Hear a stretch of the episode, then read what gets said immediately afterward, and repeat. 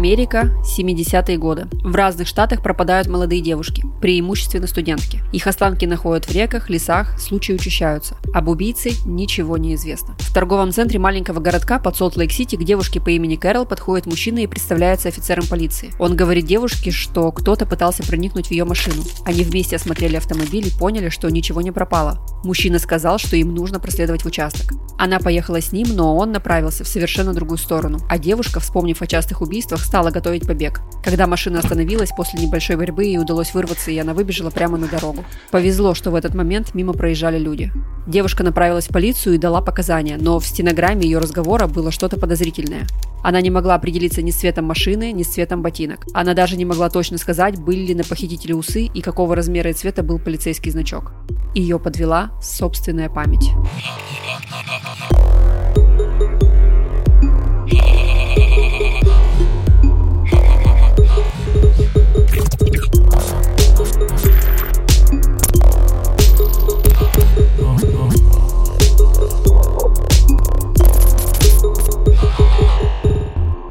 Всем привет! Это подкаст «Хакни мозг». Меня зовут Ольга Килина, я коуч, психолог, автор проекта «Завтрак с Килиной». Уже пять лет я увлекаюсь тем, как работает мозг человека и тоннами читаю тематическую литературу. Этот подкаст я делаю вместе со студией Богема и партнером сезона сервисом электронных и аудиокниг Литрес. Хакни мозг. Здесь мы будем вместе изучать, как устроен наш мозг, говорить о сложных вещах на понятном языке, с юмором и без нудятины. А еще будем стремиться внедрить эти знания в свою жизнь. Иначе зачем это все?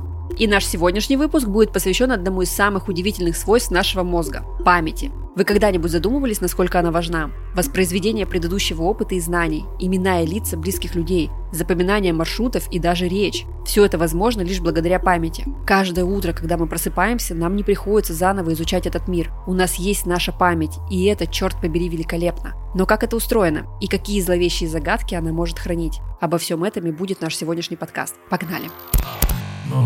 Начнем с простого. Ну, как с простого? Скорее с базового как устроена наша память. Мне очень нравится объяснение памяти через три этапа. Запоминание, хранение, воспроизведение. Давайте пробежимся по каждому из них.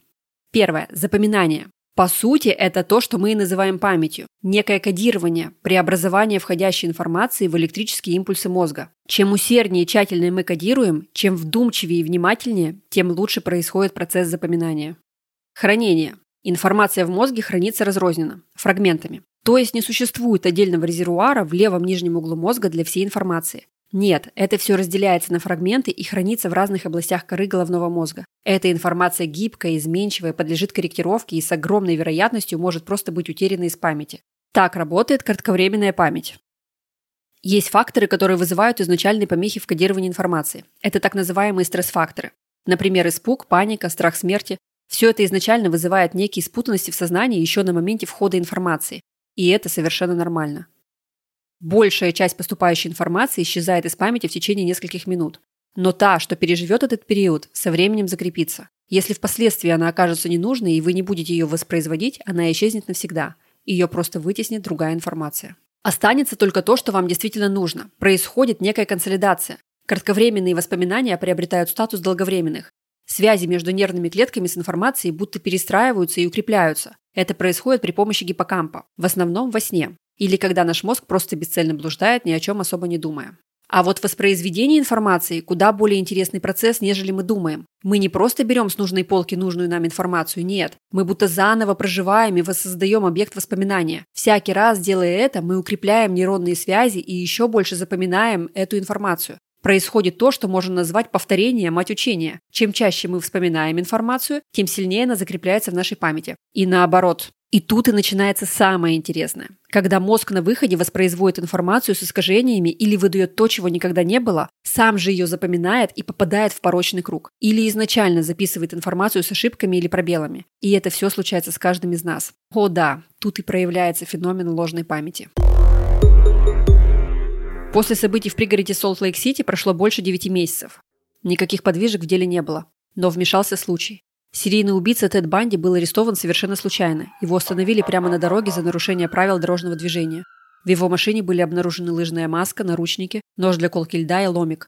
По сути, его арестовали за хранение инструментов для взлома. Полицейские вспомнили историю спасшейся Кэрол и показали ей фотографию Банди. Она сказала, что да, этот парень мог бы быть похож на похитителя. Через несколько дней показали еще одну фото Теда с его водительского удостоверения. Девушка говорит, что это точно он. Через месяц происходит процедура опознания, на котором среди прочих мужчин, которых она не видела до этого, стоял Тед Банди.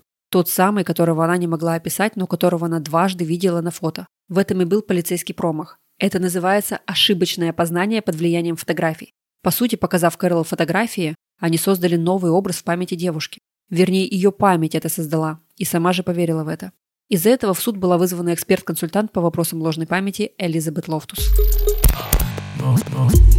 Хочу немного уточнить. Все, что мы сейчас будем с вами обсуждать, касается здоровых людей и совершенно типичных случаев. Просто ложная память может возникать и в результате поражения мозга, травм, интоксикации и так далее. Нам же интересен процесс, который мы можем наблюдать у каждого из нас. Причина ложной памяти как раз и кроется в том, что наша с вами память – это не статичная величина. То есть не существует полок или отдельных отсеков мозга, в которых это все законсервировано. Все работает совершенно иначе. И с каждым извлечением из памяти информации она может меняться и преобразовываться, обрастая постепенно совершенно невероятными фактами.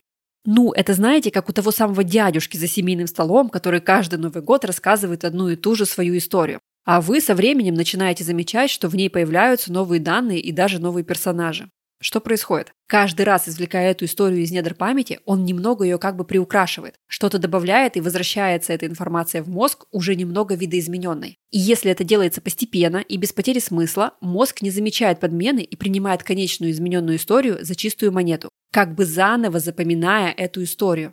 А еще мозг может как бы достраивать недостающие куски. Мне очень нравится метафора, будто в нашем мозге живет волшебный эльф, отвечающий за память, и когда мы просим его выдать нам информацию о случае на дороге, на огромной скорости или случае в лесу, он будто бежит в кладовую памяти, находит там коробку с нужной надписью «Случай в лесу» и готов бежать обратно, но она пуста. Тогда он просто закидывает туда все, что было в соседних коробках и выдает за правду. А вот в соседних коробках могут быть фильмы, книги, истории друзей, случаи, когда вы ехали по полю и так далее. И это все попадает в коробку «Случай в лесу». И вы реально можете вспомнить некий случай в лесу, которого не было никогда. Да, немного грубо, но зато, надеюсь, понятно. Так работает достраивание.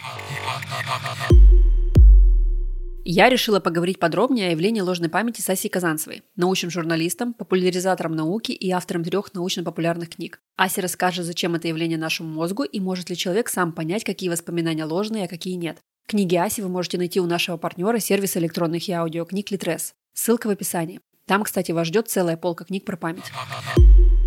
Ложная память — это абсолютно универсальная вещь, и так или иначе ложные воспоминания формируем мы все и постоянно. Просто, как правило, мы этого даже не замечаем и не отдаем себе в этом отчета. Мозгу важнее связная, логическая, внутренне непротиворечивая картина мира, чем абсолютная точность этой картины мира. Мозгу важно рассказывать какую-то внятную историю, в которой заполнять логические пробелы для того, чтобы человек не чувствовал себя дезориентированным и потерянным. И это хорошее базовое свойство работы мозга — заполнять пробелы отсутствующей информацию чем-то более или менее правдоподобным. И ложные воспоминания всегда работают так. У вас всегда есть какое-то непонятное пустое место, и вы достраиваете туда что-то вполне правдоподобное. И этой заплатки в большинстве случаев совершенно достаточно для того, чтобы не чувствовать себя потерянным в мире. А насколько уж она там детально и точна, это не так важно. Я веду дневники много лет в Google документах. У меня все ходы записаны, и это как ничто другое отрезвляет и заставляет критически к себе относиться и к своей памяти, потому что ты постоянно рассказываешь историю, сам себе историю своей жизни, свою биографию, и ты в ней всегда какие-то вещи задним числом подтираешь и акценты расставляешь по-другому, что-то стираешь, что-то усиливаешь. И поэтому, например, твоя версия того, почему ты развелся со вторым мужем, радикально противоречит не только его воспоминаниям, это было одно, но она радикально противоречит и тому, что записано в своих собственных дневниках моей mm-hmm. собственной рукой в 2018 году, когда вся эта история происходила. То есть э, со временем какие-то акценты расставились по-другому, и какие-то вещи ты помнишь как главные факторы вашего развода, но при этом в дневниках они не упоминаются вообще. И, вероятно, это означает, что ты не придавала им внимания, а там упоминаются какие-то факторы, про которые ты давно и думать забыла. И, соответственно, получается, что если бы мне дали возможность сейчас поговорить с собой из 2018 года, то нам было бы очень сложно друг друга понять, потому что мне казалось бы, что ее в 2018 году волнуют те вещи, которые на самом деле ее совершенно не волнуют. Вот, в этом смысле, конечно, очень полезные отрезвляющие дневники, потому что таким образом человек любой может наглядно убедиться, перечитав эти дневники, насколько он не помнит свои собственные эмоции и мотивации. Вот это как раз очень большая проблема, потому что долго психологи и другие люди, работающие, скажем, со свидетелями, это недооценивали и относились слишком серьезно к тому, что им рассказывают на примере очевидцы преступления, не учитывая, что их воспоминания могут быть отдалены от реальности. И здесь очень большую работу проделала психолог Элизабет Лофтус. Еще в 70-е годы она сосредоточилась именно на том, что никто не врет так, как очевидцы, и в частности на том, каким образом формулировки вопроса влияют на то, как очевидцы описывают ту ситуацию, которую они собственными глазами видели. Она, в частности, показывала испытуемым видео, в котором две машины пытались разъехаться и задевали друг друга крыльями, и испытуемых могли спрашивать либо с какой скоростью ехали машины, когда они соприкоснулись, либо после того же самого видео, с какой скоростью ехали машины, когда они врезались друг в друга. И вот выяснилось, что сама по себе формулировка вопроса приводит к тому, что практически в два раза отличается оцениваемая скорость. Если вам говорят, что машины врезались, то вы понимаете так, что они, видимо, ехали быстро. Если вам говорят, что они соприкоснулись, вы понимаете так, что, видимо, они ехали медленно, и вы полагаетесь на эту информацию больше, чем на собственные попытки оценить скорость движения автомобилей. Но это было ладно, это еще полбеды. А главное, что если через несколько дней испытуемых спросить, помнят ли они, что стекло разбилось при столкновении, то тогда те, кого спрашивали несколько дней назад о том, как машины врезались, они гораздо чаще помнят, что стекло разбилось, чем те, у кого машины соприкоснулись на одном и том же видео, на котором, кстати, никакое стекло вообще не разбивалось. И после этого Элизабет Лофтус провела еще целую огромную серию разных остроумных экспериментов, в которых показывала, допустим, людям рекламу Диснейленда, в котором был кролик Бакс Банни, после чего люди уверенно вспоминали, как они сами ходили в Диснейленд и знакомились там с кроликом Баксом Банни, чего не может быть, потому что кролик Бакс Банни не из Диснейленда, он из другой компании, производящей мультики. Еще она рассказывала людям, что хитрый искусственный интеллект оценил их пищевые предпочтения сейчас и в детстве, и что в детстве они были таким человеком, который любил спаржу. Люди удивлялись, они не помнили про себя такого, но после этого менялись их собственные представления о себе сейчас. Они начинали более лояльно относиться к спарже, потому что у них появлялся образ себя как человека, который всю свою жизнь, оказывается, любил спаржу. Давайте подытожим. Ложная память есть у всех, и это нормально. Она помогает нам в обычной жизни помнить истории из прошлого. Без этого феномена у нас было бы очень много разрозненных воспоминаний. Чтобы бороться с этим, если вам все-таки хочется с этим бороться, можно вести дневники или аудиозаписи себя самого, снимать фотки или видео, вести блог, например. На самом деле основная проблема в ложной памяти – это в том, что она может подводить в экстренных ситуациях, поэтому не стоит полагаться на воспоминания людей после тяжелых потрясений. А в остальном, почему нет? Ну вот такие вот мы люди, ну вот так вот мы устроены. Элизабет Лофтус выступила в суде на стороне обвиняемого Теда Банди. Она не говорила, что он был невиновен. Она выступала как эксперт по ложной памяти и на заседаниях объясняла судье, почему обвинения лишь могут не соответствовать правде, и как память могла обмануть девушку Кэрол. Но суд приговорил Банди к 15 годам лишения свободы. На тот момент никто не знал, что он причастен только к доказанным 36 убийствам, а по неофициальным данным жертв было более 100. После приговора Тед Банди совершил несколько побегов. Был снова пойман и казнен в 1989 году. За этим уже наблюдала вся Америка. Все телеканалы вели прямое включение от стен тюрьмы. За этим наблюдала и девушка Кэрол из маленького города под Солт-Лейк-Сити, чтобы увидеть, что эти ужасы наконец закончились. Конечно, к памяти мы будем с вами возвращаться еще не раз, потому как это то, что по сути и делает нас нами же. Мы помним, кто мы, мы помним наших близких и наш образ мысли, паттерны поведения и привычки. И хоть память иногда и шалит, нам важно понимать, как она устроена. По сути, чем больше повторяешь, тем сильнее нейронная связь, тем больше и веришь в это.